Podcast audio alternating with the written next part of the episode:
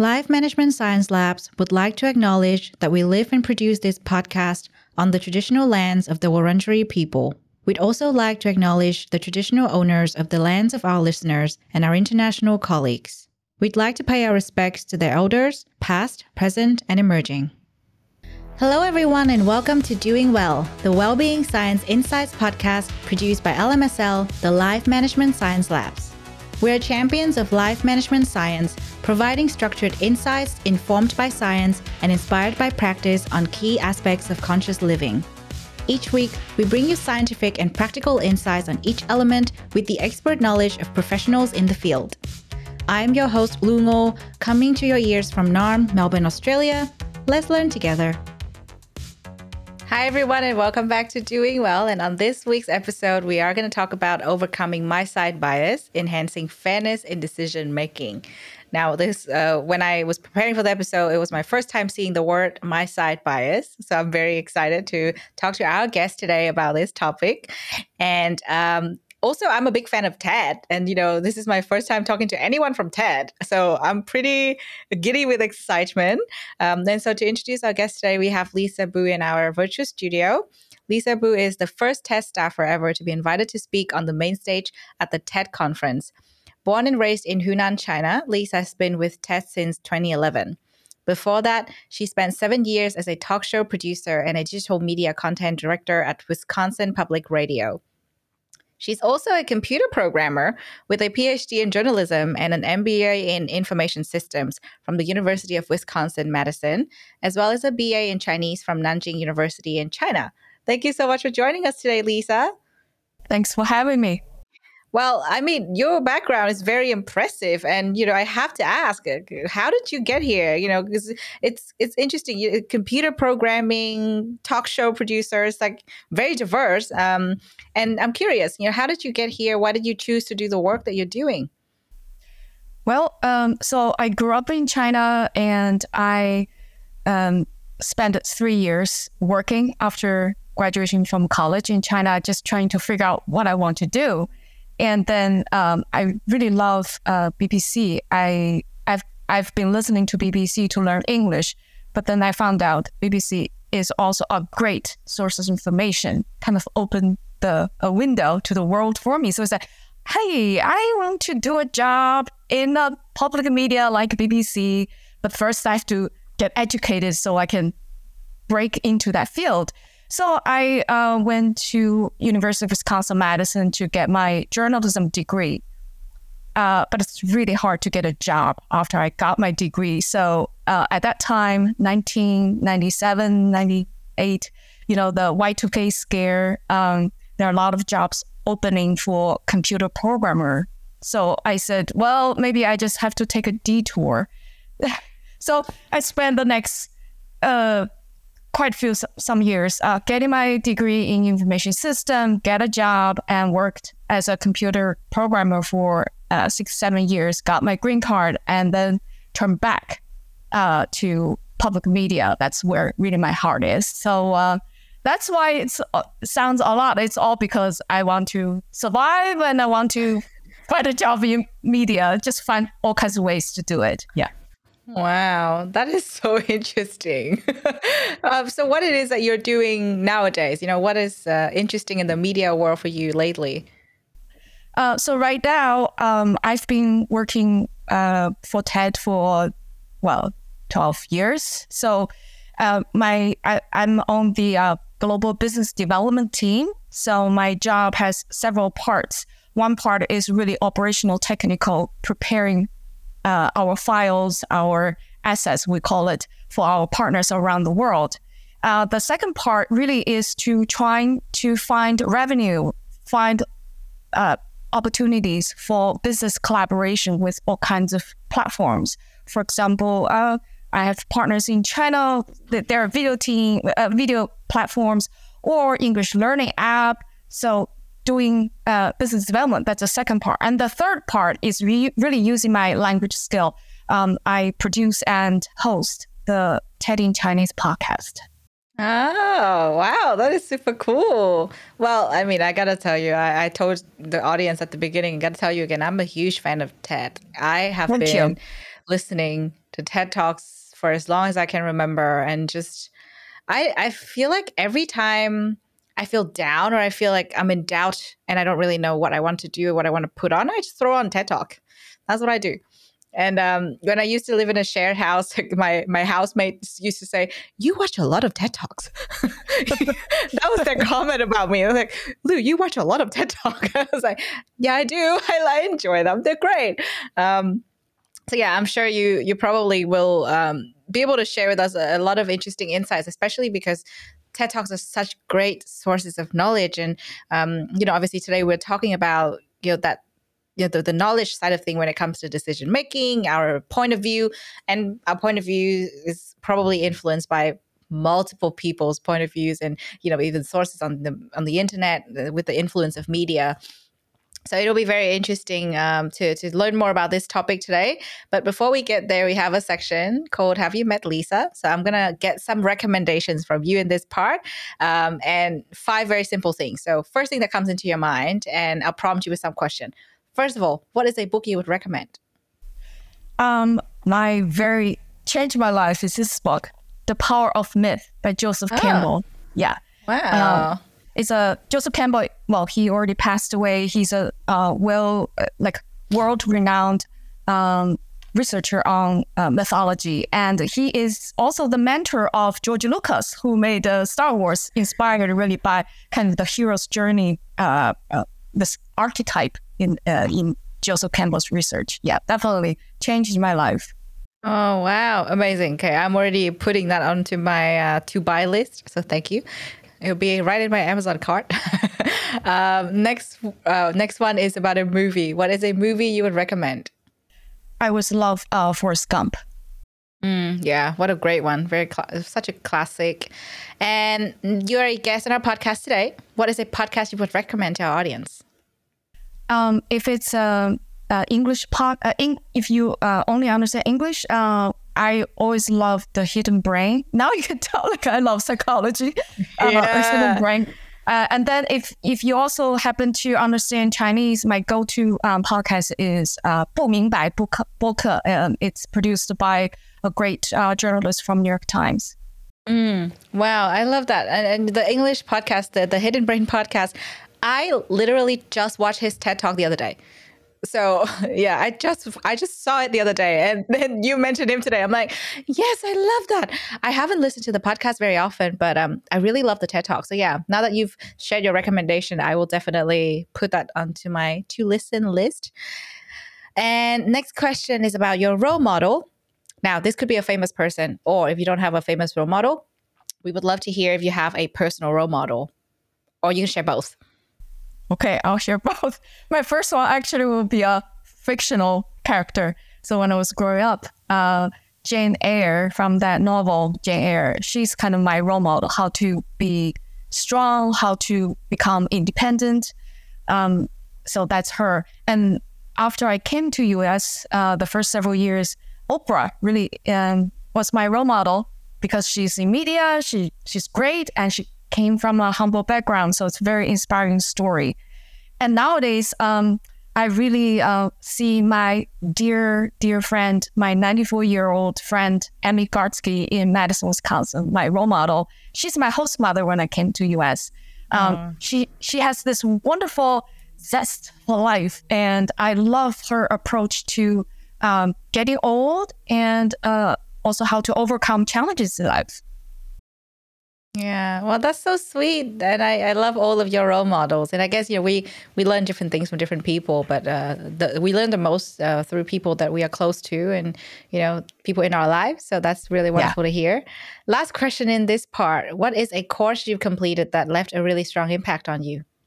Um, I really love the uh, social psychology class I took in grad school. Um, it was it's it's really the first time I have this um, comprehensive training of all the theories or methodology or conclusion uh, in social psychology. It's just eye opening. You really like human beings are such a interesting, uh, predictable sometimes, not predictable other times. It's just it's a it's a great kind of uh, self awareness or, or or know everyone. It just it just um, made a big impact on me. Yeah. Wow. That sounds very fascinating. And you know, it's like one class, but it left a really strong impact on you. So, um, and I think that's why you were saying earlier, you really like psychology. And I think it's kind of, you know, interrelated. So, yeah, that makes a lot of sense.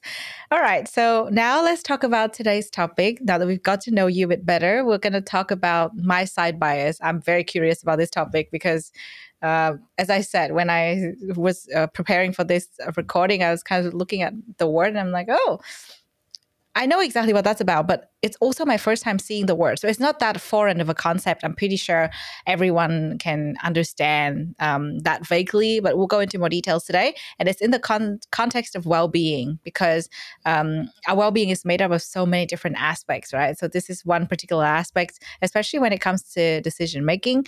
Um, and you know ha- having fairness in decision making can impact ourselves impact others and essentially our well-being.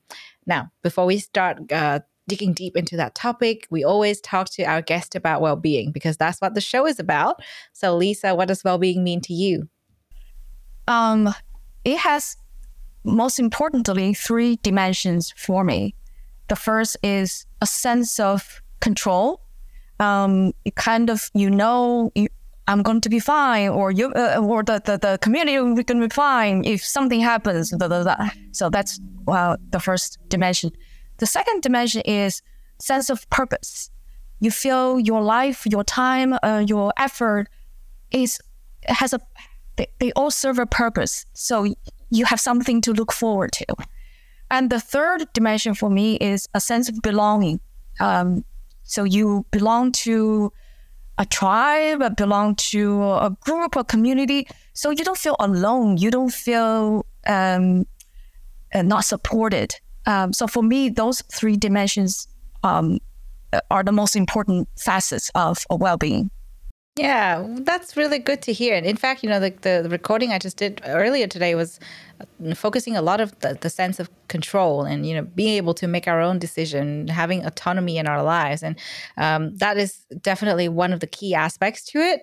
Um, but i think you know when it comes to decision making there's so much more to just you know being able to make your own decision right? It's also about are you making the right decision especially for your well-being? You know like uh, um, is your decision being influenced in a good way or a bad way? Or you know are you actually making this decision for your authentic self? Like those are the questions that you know i guess we we all ask ourselves because we make decisions on a daily basis whether it be a really small thing or a really big thing um, and that can impact our well-being directly.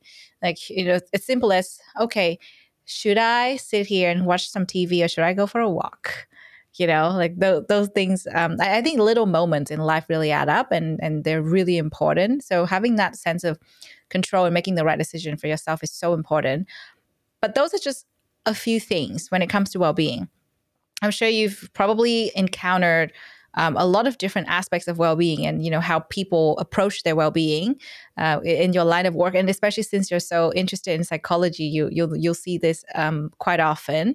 So what are some of the things that you think people get wrong when it comes to well-being? Like what are some of the biggest misconceptions out there in your opinion? Um, i will uh, two two misperceptions stand out for me. The first is people, many people tend to think well being is a very static state, but it's actually fluctuate. Uh, it means you feel great today. You may not feel great all the time. You may have ups and downs. It's all fine. It's a kind of, uh, there's a range. As long as you stay in that range, you'll be fine. So you won't feel oh, today I feel kind of so down. There's something wrong with me. It, so it's gonna to be ups and downs within that range. So that's uh, the, the, the first uh, misperception. And the second uh, misperception is uh, there. Some people may think there are some absolute uh, criteria you have to hit to measure your well-being. Actually, I don't think there's any absolute like a measurement there. Um, so if people can have um, this two perception misperceptions corrected, they may have an easy time on them on themselves. Yeah, definitely. I couldn't agree more. You know, like those are um, pretty apparent, but sometimes people just don't see it because, especially when when it was the first one that you mentioned, right? The the static state of well being versus the fluctuating state of well being.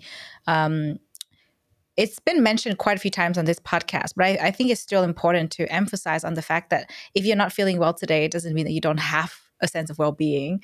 It just means that maybe you know your well being needs a little bit of TLC today. You need to take extra care of yourself today, and you know maybe tomorrow you'll feel great again. Um, and I, I think that is where a lot of people are kind of frustrated because uh, yeah, maybe there are periods or prolonged periods of time where they don't feel great. They don't feel a sense of well-being, and and in that sense, it's just kind of give up on taking care of themselves, or they feel frustrated, um, and feeling. And sometimes, and this has happened to me actually, feeling frustrated for feeling frustrated.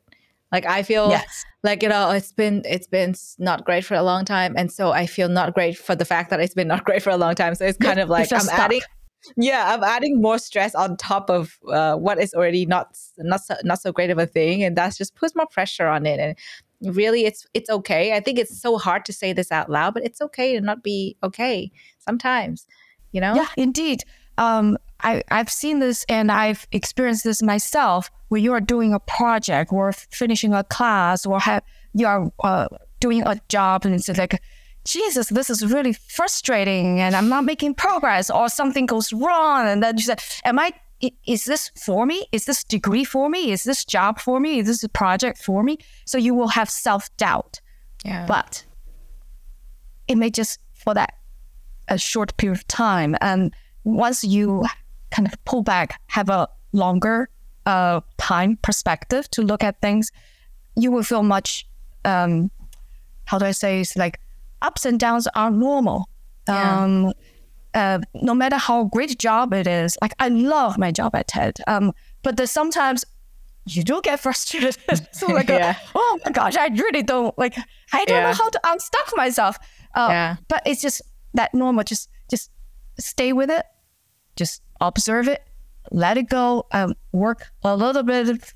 Uh, like I, I love uh, a thing um, I was told by um, by, uh, by my fellow graduate students in grad school, they say one day at a time.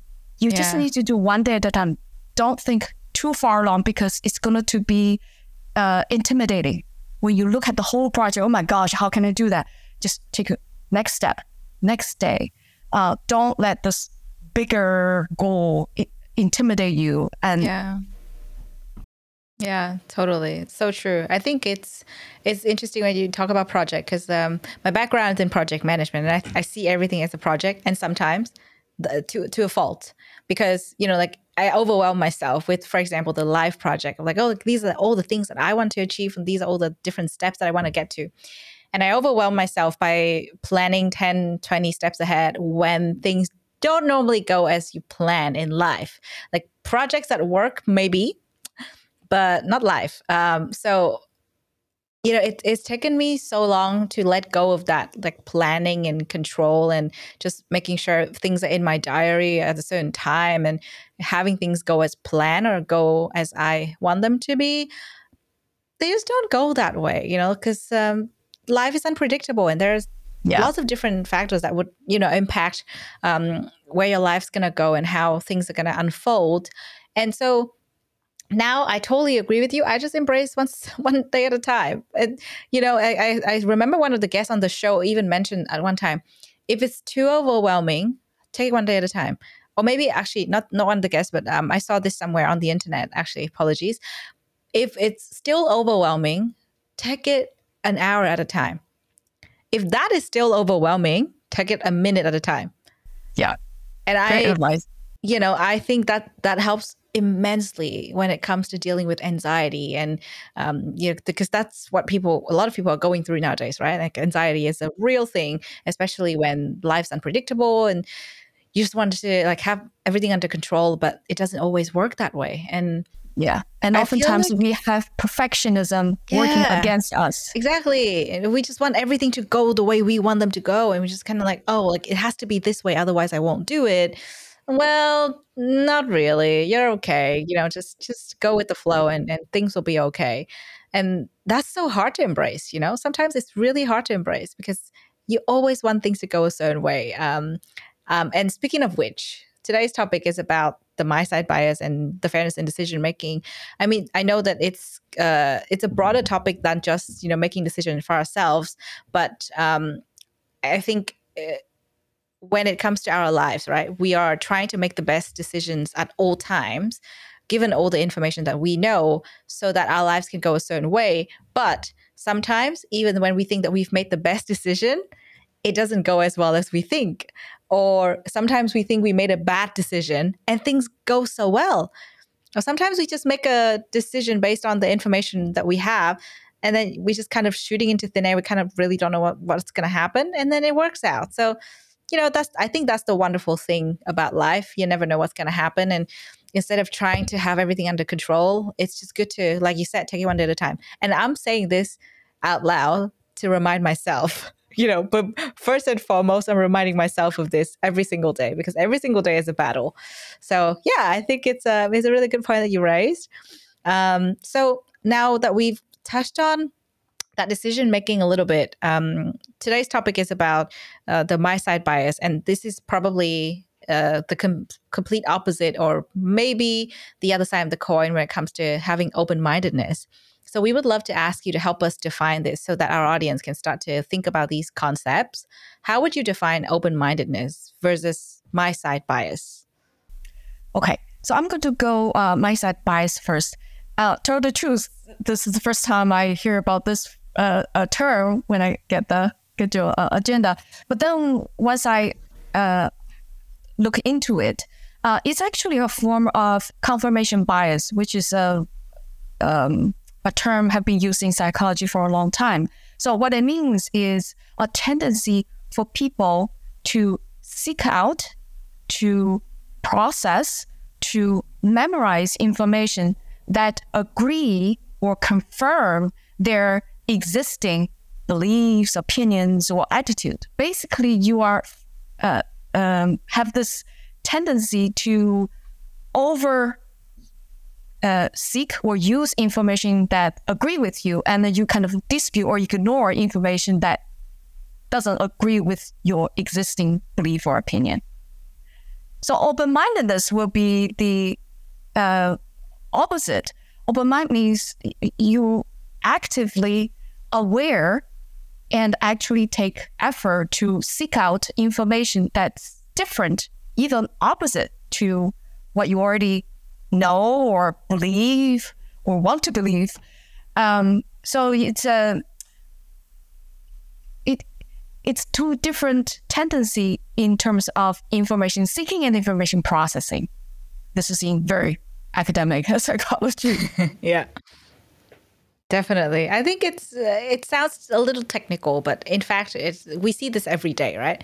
Um, yeah, there are a lot of examples. Yeah, um, I see myself still doing it. For example, uh, um, what uh, uh, TV or what uh, books or YouTube channel do you watch? Like, I can see myself. Oh, usually, I subscribe to channels that kind of uh, they're uh, like oh, kind of agree with uh, with my opinion in political or cultural uh, um, issues, um, I tend to um, discount or, or totally ignore uh, some information source that don't agree with me. So I can see that um, happen to myself and to, I mean, oh my gosh, the, the, the next year going to be election year. You're going to see a lot of like a political party. You only get information from the liberal information sources or the conservative information sources. We see this all the time. Yeah. Well, I think that's such a good point that you raised there because um, when it comes to myside bias uh, or confirmation bias, it's basically also influenced by what we consume daily and where we point our attention, right? Because it's up to the channels that we follow, the the, the news um, platforms that we're we frequent. Sometimes even the different uh, magazines and online magazines that uh, we visit the most because uh, people all have biases. So you know if we follow a certain channel or a certain stream of information that's what we're going to keep getting the algorithm or whatever it is might not suggest new things or things that are different but uh, most of the time it's kind of like they're just gonna it's just gonna keep suggesting the same thing or similar things. So you're getting affirmed by what you want to believe in basically. Yeah and then it's a wonderful feeling when you are validated. Yeah. Right? I think human human beings it's primal. We want to be validated. We want yeah. to feel I'm right. yeah, oh, so true. Um, That's so true. Yeah, we want to be right at all times. I couldn't agree more. And that is why the the myside bias mm, that we uh, we've been talking about here it it influences our judgments uh, without us realizing it sometimes because we're following we think that we're following the uh, the best source of information or the best uh, way of thinking only because that's what we think to be the good things, right? So we're it, it's affecting us um, every day without us realizing it. So you know the the myside bias here, as we mentioned earlier, it doesn't just influence the big decisions we make in life, but maybe even um, everyday daily decisions and and decisions that uh, impact us and our well-being uh, in real life. So what would be that impact of you know letting our myside bias sort of take over sometimes and affect our decision making ability. And especially when it comes to our well-being you know this is important to know. Uh yeah so um there are um, for example well-being oftentimes we get um, information from we call uh, influencers. Mm-hmm. and where do you find influencers? Probably people um, you think oh he this person shares da, da, da, da, da with me therefore i can have more trust or this person therefore has more credibility. Oftentimes we either fool ourselves oh, i'm pretty kind of objective but sometimes you just didn't realize you have that bias working in your head. Um, so for uh, for the well-being i think it's how do i say this? Uh, I'm rambling now. Um, I think it's very important to be aware. We are very easy to have this bias. Therefore, it's important to make extra effort to seek out people who are unlike us yeah. or from a different perspective. Yeah. Um, so, for example, um, uh, talking about sleep, you know, all uh, there's so much, uh, especially uh, uh, a few years ago, so much talking about oh this entrepreneur or that great artist like they don't sleep. It's it's it's like sleep sleep only a few hours. They seem to be kind of a, a badge of honor. Yeah. Yeah. But then if you kind of um, not careful, you uh, kind of oh I'm kind of agree because I uh, if you said, "Oh, look how hard I'm working. I have hardly uh, enough hours to sleep. Therefore, like I must be very good because I work so hard." And then you seek out more information to validate, to confirm this. Versus if you go say, "Is that really good for me? Is it really good for my health, for my relationship?" Then maybe seek out other information, either from doctors, from uh, psychologists, from uh, even anthropologists, believe it or not, who study sleeping um, then you realize it's actually not good for you uh, because our brain needs sleep to flush the waste out of your brain, literally biology. Then mm. you can have um, better, well, not only brain function but emotional well-being, and then your overall health because you you have less stress. So that's a, that's an example. Like, yeah, um, don't start uh, your information seeking or information processing from a already preconceived uh, opinion, but yeah. really kind of let me let like put away my badge of honor and just just try to be like a scientist, seek out information yeah. from all kinds of uh, sources. Oh yeah, I really love that because um, in Adam Grant's book Think Again, that's exactly the concept, right? You, uh, it's think like a scientist, and um, I think that that's a, a new skills for a lot of people because not everyone is a scientist, but in fact, it's a really good skill to to harness. And speaking of sleep, that's hilarious. You said that because uh, again, there was another TED talk that I watched the other day. Um, the TED talk is called "Sleep is Your Superpower," and yeah that's that's based on research you know it, it's based on actual facts. And so i believe in that. And and again like this is where where i seek information. Like i go to ted talks because i know it's not based on um sort of like you know random um, people just you know sharing their opinion but also most of the time based on research based on facts uh, some other times based on actual experience that that we can relate with. Um, but and of course you know one size does not fit all. So it means even when I really enjoy certain TED Talks, I'm not just following the TED Talks for the sake of it and thinking like a scientist. It's kind of fun because you challenge everything that you think and all the information that you are absorbing. Um, if someone is saying something, you just don't take it as at face value, basically. Um, and you know, sometimes it feels really amazing when someone validates you or reaffirm your belief, just like what you were saying earlier. But when that happens, it's also good to think of the other you know end of the spectrum. Okay that's really good to hear that someone thinks the way that i think but i wonder what other people unlike me would think.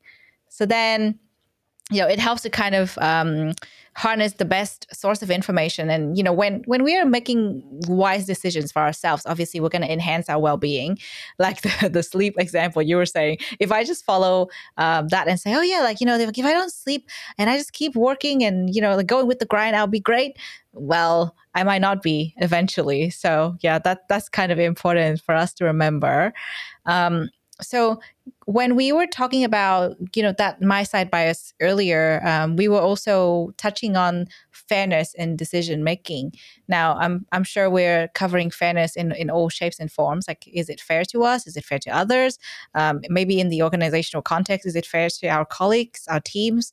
Um, but when we are talking about thinking like a scientist a lot of the time we tend to get let's say, a little upset when people challenge our beliefs right? So uh, we ourselves don't even want to start to think to, to challenge our beliefs. But i think if we have that skills of being able to challenge our beliefs a bit more we're okay with other people challenging our beliefs too because we know it's not personal it's just for the best.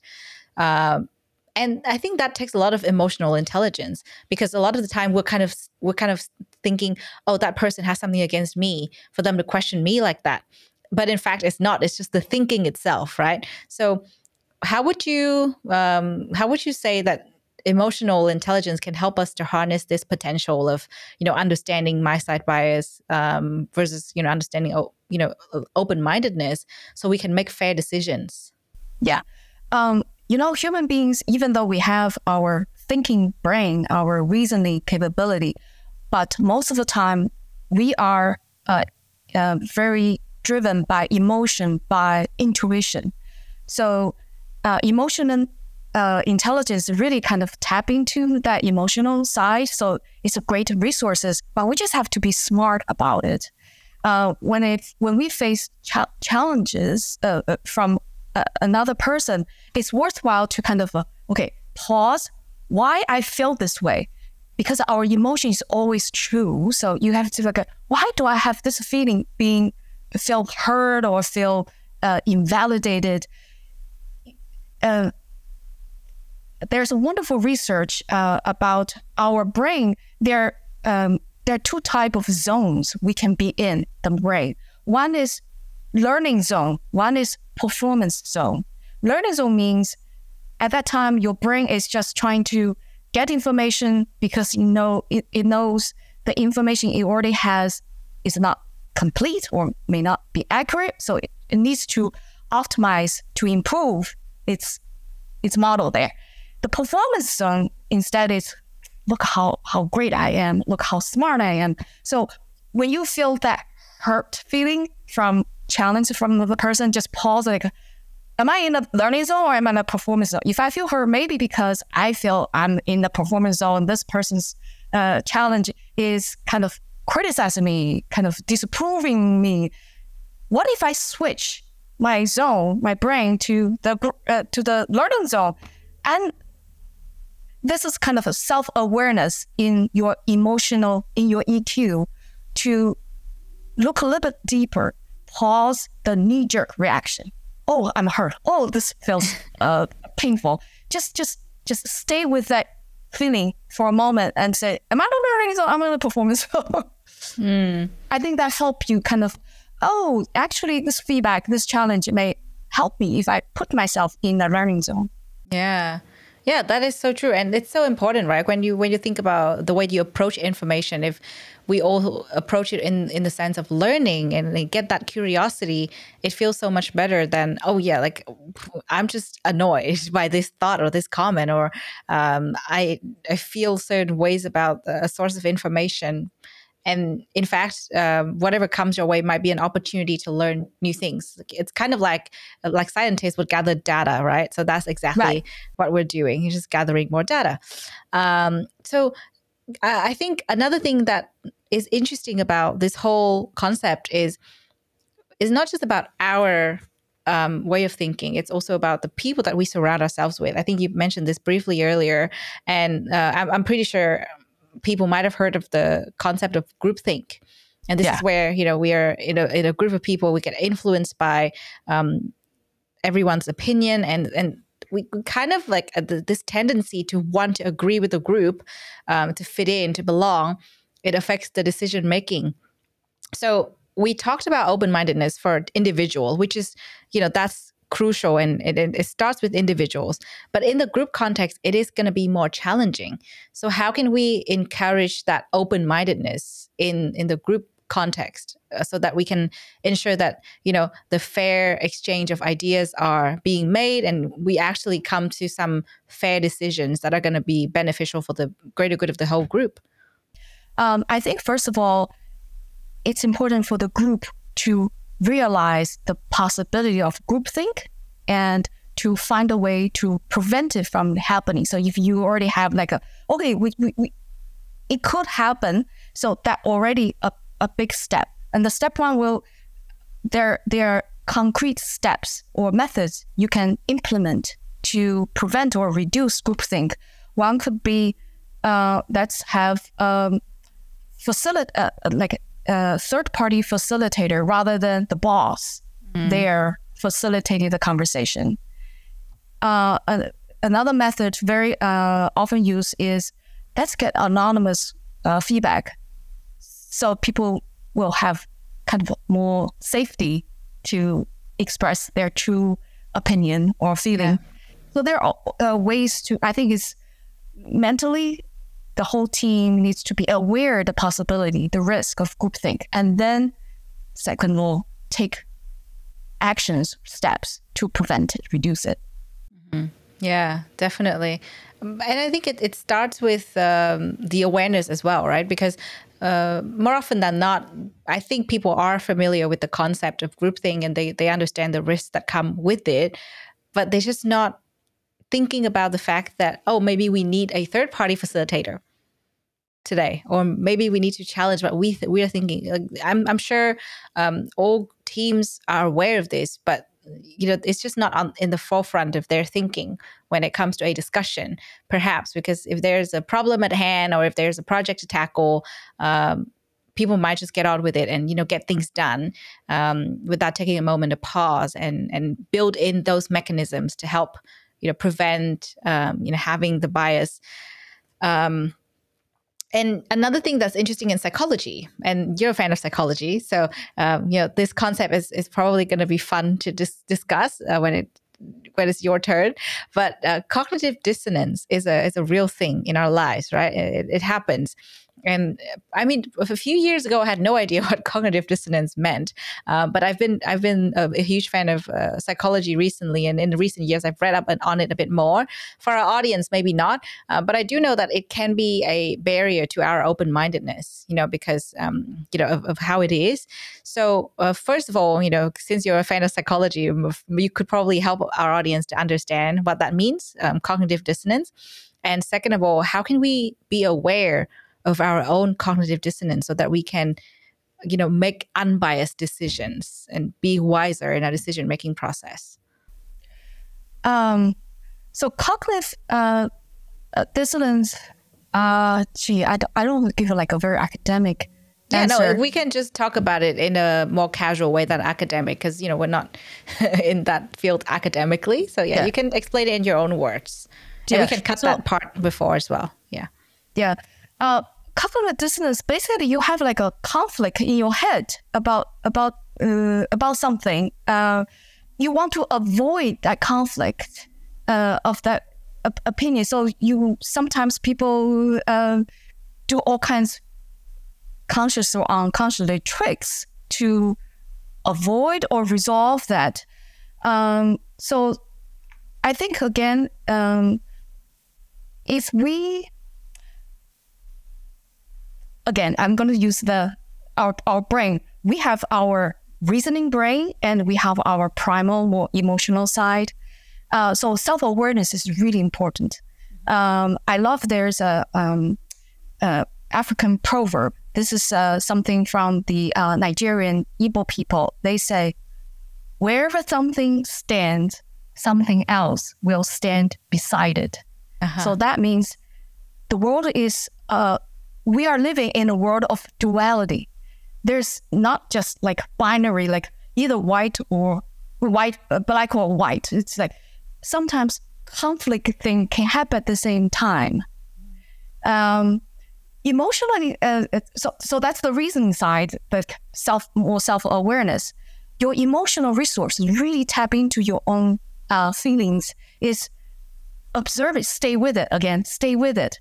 Avoid like immediate knee jerk reaction, and then really think a little, uh, like feel a little bit deeper. Why I feel this way? Um, I um, I want to share a, like probably um, a little bit of a story is easier. When I was at the Wisconsin Public Radio, we have a producer, uh, Charles Monroe-Kane. Um, he did a story about his hometown in Ohio.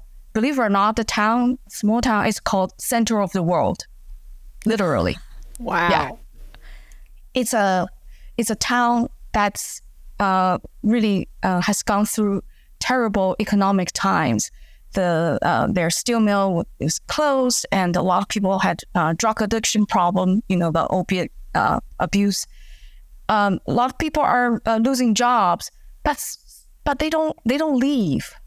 They they stayed there. So Charles Monroe-Kane went there to interview his friends from high school, his parents and relatives, a lot of people there, just to try to understand like uh, why people are stuck there. Um, one in, in his mind, he has great sympathy for these people, but at the same time, he felt very frustrated because he cannot convince them to like make a better decision. Don't draw your 401k, find another job or get some training. Um, but once he uh, he kind of he's being brutally honest uh, with with his emotion and with this empathy, with this uh, open mindedness to talk to those to those people, and then he realized is like for him, his decision to leave the town to go to uh, a, a a bigger city to have a uh, a very different line of work. Um, he's kind of um, a person who loves adventure, who loves new experience. But for his for his people who stayed in Ohio in that little town, for them, it's loyalty. I'm Yeah. loyal to the place. Um, I care about my fellow human beings here. I need to stay with them. So once he got to that level, yeah, it's still kind of uh, conflict in his head, but he stayed. He can understand. He Yeah. it, it's no longer a, like this frustration disappeared. Yeah. It it's replaced with deep understanding, um, empathy, uh, appreciation. It doesn't still it doesn't solve the problem. Still doesn't solve the problem, but at least there's no more fight between Yeah. between the two groups. Yeah. Yeah, definitely. I think the antidote to cognitive dissonance is uh, probably open mindedness, which is the, the opposite of myside bias, right? Because uh, we, we just try to reaffirm our belief. And if it's against our belief system, we kind of have this really strong reaction and sometimes we we make ourselves feel um, perhaps uneasy for you know trying to resist uh, the new sources of information or um, you know a, a resistance from from others against our ideas. And i think that's it's kind of like a, a constant battle really because we're all different as humans. And sometimes when something is not going our way or something is not um, with our belief system we're kind of questioning why why are people thinking a certain way and kind of resisting that idea is not really helpful. And i think i mean growing up i was certainly that person as well. I'm not I'm not saying that i'm great at you know being open minded i was that person and i was kind of thinking oh yeah mm, i remember when my um my cousins uh, moved away from our hometown to live in a in a different city you know our, our, whole family our whole extended family is is in the capital city and they moved to a whole different city. And i was kind of like why would they do that? You know they're so far away and they have to spend so much money on traveling back and forth and they're so far away from family. Um, why would they choose that life?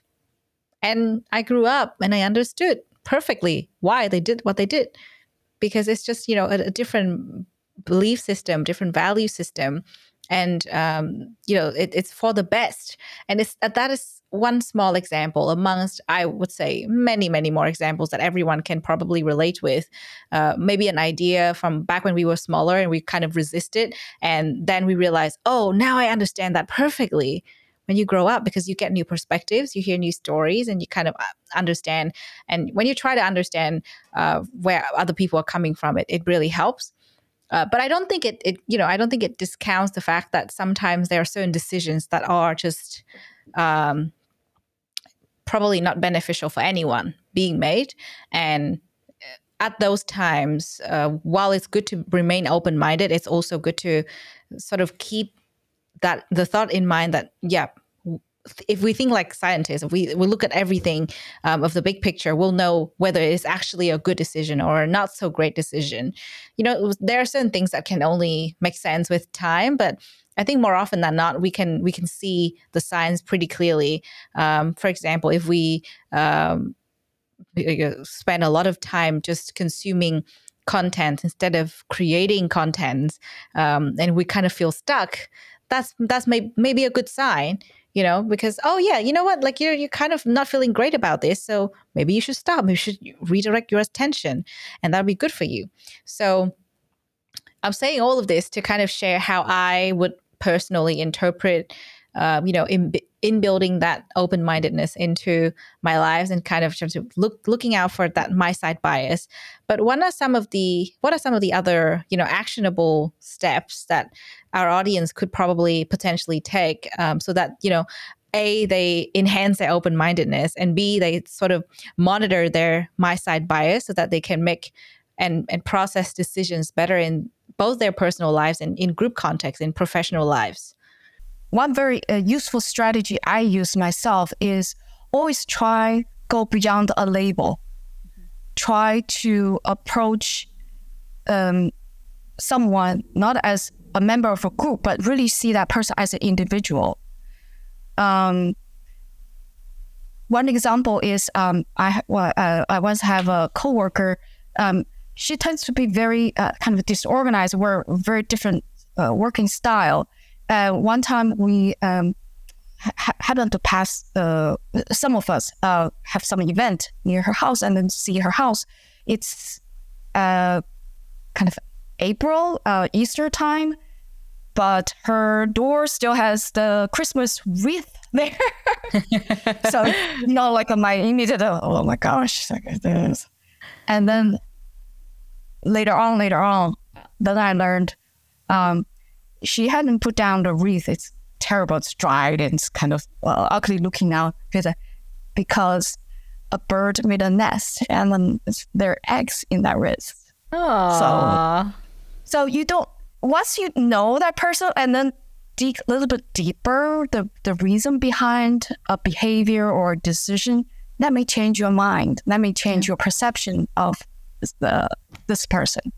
So I always remember because I just feel so embarrassed that time. I said that next time I need to do a better job, not to pass opinion or judgment so quickly. Just um, yeah, Yeah. not to see person as a someone as a label, as a group Yeah. label, uh, Yeah. rather than uh, like a, a very uh, concrete individual. Yeah. Yeah, I think it's it's a it's a process, right? It's like an, a, a continual continuous learning process in our lives where we just continue to challenge ourselves when it comes to these kinds of thinking because it's easy to jump to conclusion. It's easy to label things like you were saying because that's what we're used to. If we see a messy person, we're like, "Oh, that person's just messy." But when we really dig deep, maybe that person needs help because they're struggling mentally and they they're not messy. They are actually very clean, but right now they're going through a rough time and they just don't want to clean. I th- that's what I've learned through you know um, watching a lot of a TED talks and be lots of videos on and research on psychology. I think that's that helps to to enhance our open mindedness too. So that's strategy number one. And the second strategy I is is what I uh, discussed. Like I have like uh, always ask myself, am I in the performance zone or in the learning zone?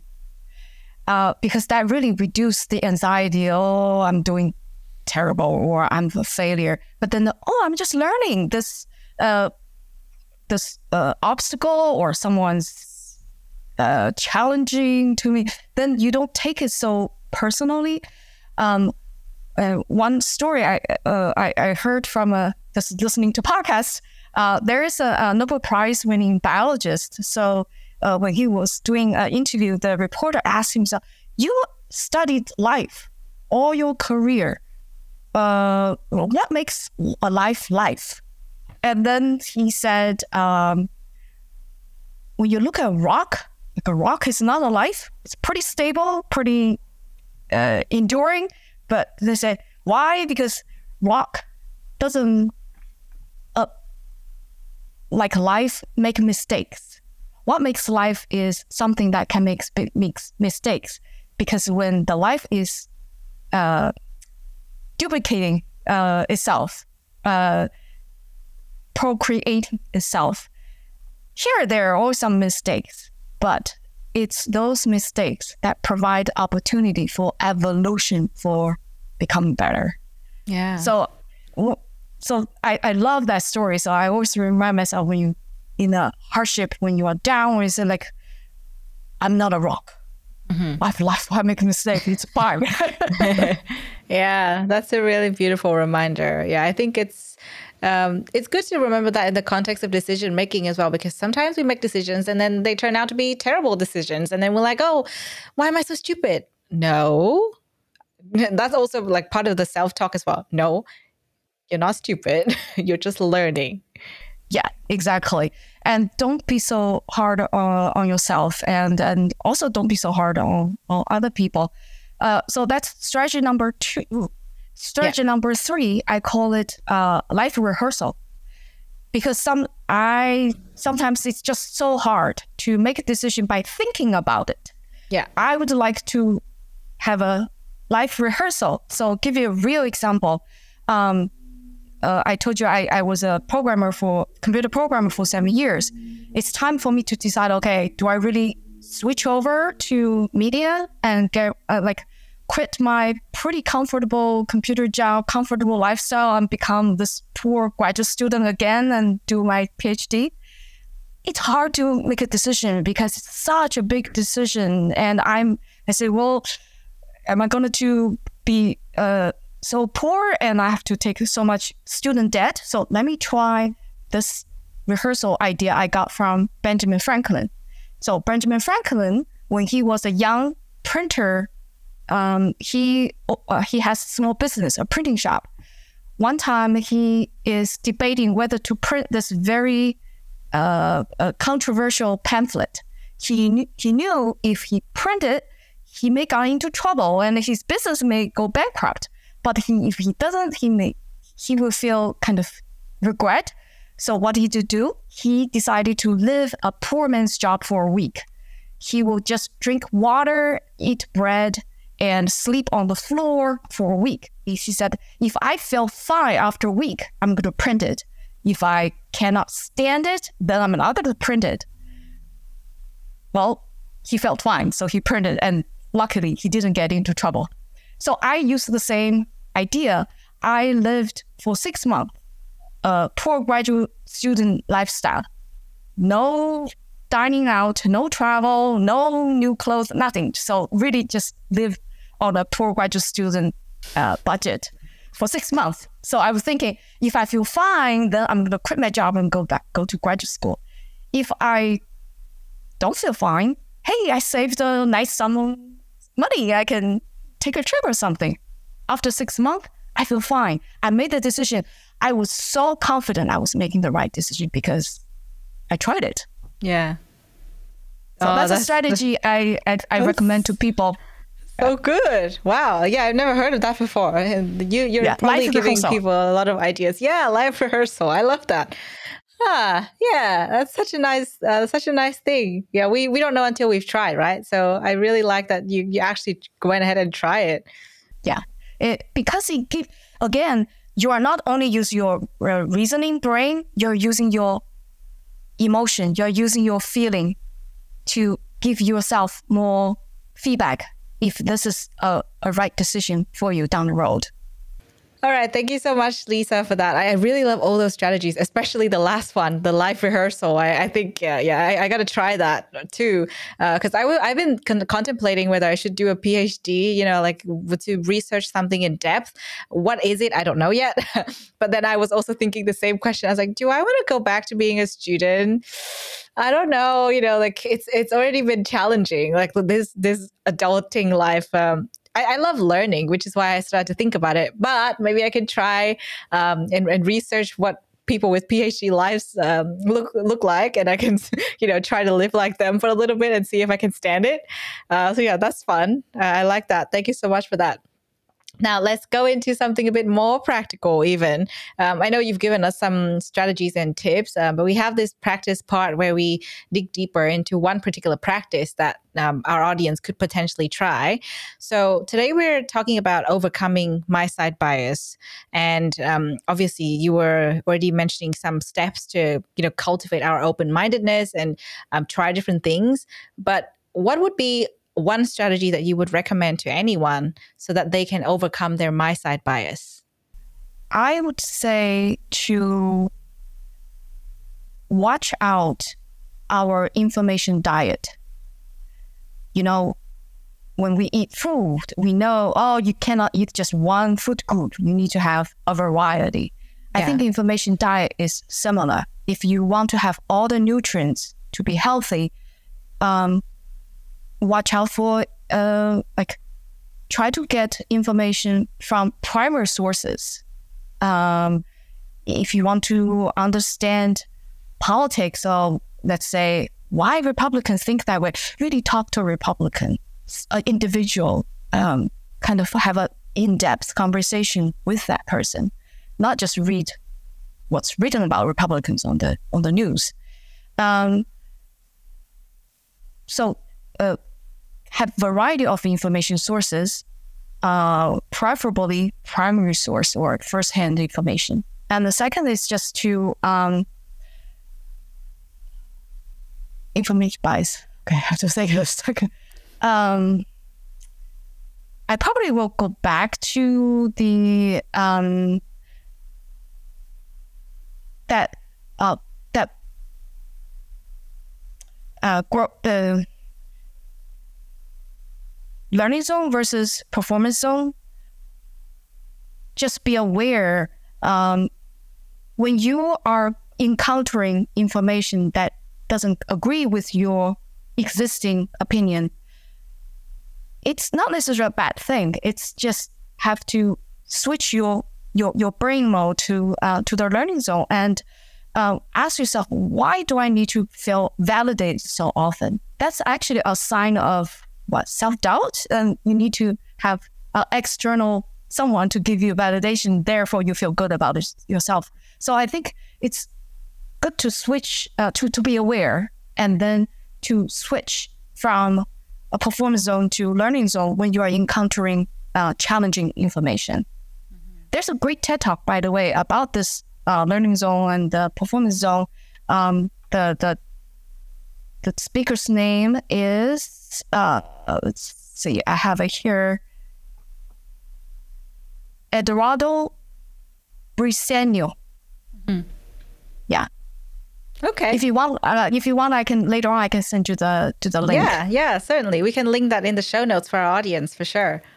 Um, so that's that one. And then, uh, if I may, uh, to help kind of all of us have this um, self awareness, I highly recommend a wonderful book by uh, Jonathan Haidt. He's a guess what social psychologist. it's called the righteous the righteous mind. It's talking exactly about this kind of uh, myside bias.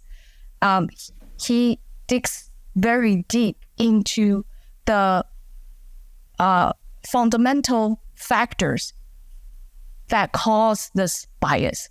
Once you know why, it's much easier to uh, deal with to, to come up with a solution. Yeah, wonderful. Well, thank you so much for sharing all of those uh, practices, not just one. I think you gave us about three, and that's really good to know. Now, um, let's go to the last part of this conversation. We've covered quite a bit um, of information already about, you know, overcoming myside bias, cultivating our open mindedness, um, and some really interesting practical tips from you. Um, I think at the end of the day, it is something that we need to start from self awareness, right? We need to really think about how we are thinking in the first place which is uh, uh, again like i've talked about this book so many times on um, on the two different shows i host here at lmsl but i just think it's so um, suitable um, if our audience would also probably try reading think again by adam grant. It's such a great read when it comes to challenge our thinking and thinking like a scientist. Um, and another another one that I've been reading recently that's also probably really good to give perspectives would be The Art of Thinking Clearly um, by Robert. I forgot his last name now, but yeah, like um, it's such a great read because it's like a collection of short essays, I would say, and but it's really amazing in helping us to think about how we're thinking and um, sort of ways to look out for biases in our thinking. And maybe sometimes the thing that we think to be right might not be so. Um, and you know that's that's kind of like the fun of learning. That's the fun about life that you, you get to learn new things all the time. Uh, it keeps you on your toes and keeps you sort of really just engaged in life. Um, so last um, before we let you go i would love to get you to do a little open mic. I know you have your own ted talk already so this is you know normally i tell my guests imagine you have your own ted talk stage. Why don't you talk about you already have your own ted talk stage. Um, so yeah I'm, I'm curious to know more about um, you know what else you're passionate about what else you would like to share with our audience. Uh, maybe it could be on the same topic or maybe it could be about something else that you're passionate about. So the floors are yours. Go for it Oh, thank you. Um, I'm all, always uh, passionate about reading, about books, and my TED Talk is also about the power of reading. Um, I'm happy to report that uh, I have my uh, uh my book, like uh, on the basis of the talk, coming out, but it's in Chinese. I'm sorry.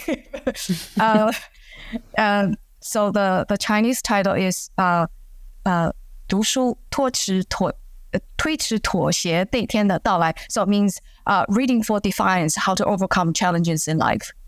Um, I'm also kind of passionate about um, uh, kind of the creative side of things. Um, I'm always like to uh, try a little bit of uh, like, oh, maybe uh, writing fiction or maybe uh, try to learn a music instrument. So for me, life is like a buffet. I wanted to try every dish a little bit. I may not be good at at like majority of them, but just the fact of trying new things, have a new experience, it's very uh, invigorating. And also, um, as I grow older, I think it's very easy actually to become cynical. For for me, one way to deal with that is to kind of uh, get new information, get new experience. Um, I think that uh, the pandemic is pretty hard for, for, for a lot of people, and it's also a bit, it's kind of time for a lot of people to review their life choices, review their plan, uh, what's next. So I kind of take that also as a opportunity to see what else I can I can try. Um, so right now, um, I'm I'm trying write a little kind of well, opera. so I'm not good at it, but it's just fun to to try new things. I am I rambling? I I'm sorry. no, no, you're not. I, I, I think you're just sharing a very, you know, a few different things about yourself, and that's really wonderful, especially the book. Um, that's exciting. Will it be translated into English? I'm not sure right now, uh, but I think uh, that talk is really the talk is in English. Really, kind of the summary yeah. of the, the book already. Oh, okay. Well, I'm gonna have to go and, and watch the talk after this conversation for sure. I feel like I might have watched it before. I need to double check. But yeah, um, that sounds really exciting. Thank you so much for sharing all of that with us, and thanks for being here. You know, it's it's so great to learn from um, your journey, especially because you know I'm still fascinated by the fact that you changed career and you took a detour just so you can get to the career you want. That's super inspiring. Well, thanks for having me. It's such a pleasure to uh, share. I mean, we're still in the same boat. We are still struggling with a lot of similar biases or uh, uh, challenges. Yeah. yeah. So it's wonderful to be able to compare notes and uh, share yeah. ideas. Yeah, and I'm, I'm, sure we all do, you know, especially our audience. Everyone does uh, struggle with this to a certain extent. And it's good to get a reminder every now and again. Exactly. You have been listening to Doing Well, the Wellbeing Science Insights podcast produced by the Wellbeing Science Labs, a division of LMSL, the Life Management Science Labs. More episodes are available from 10 life management perspectives and can be found by searching LMSL on Apple Podcast, Google Podcast, Spotify, YouTube, and other podcasting apps available on your devices. If you enjoyed this episode, please rate, share, and subscribe to our channel so that other people can find it and we can continue to provide quality content. More of our work can be found on our website, we.lmsl.net, where you can join our movement. I'm Lu Ngo. Thanks for tuning in.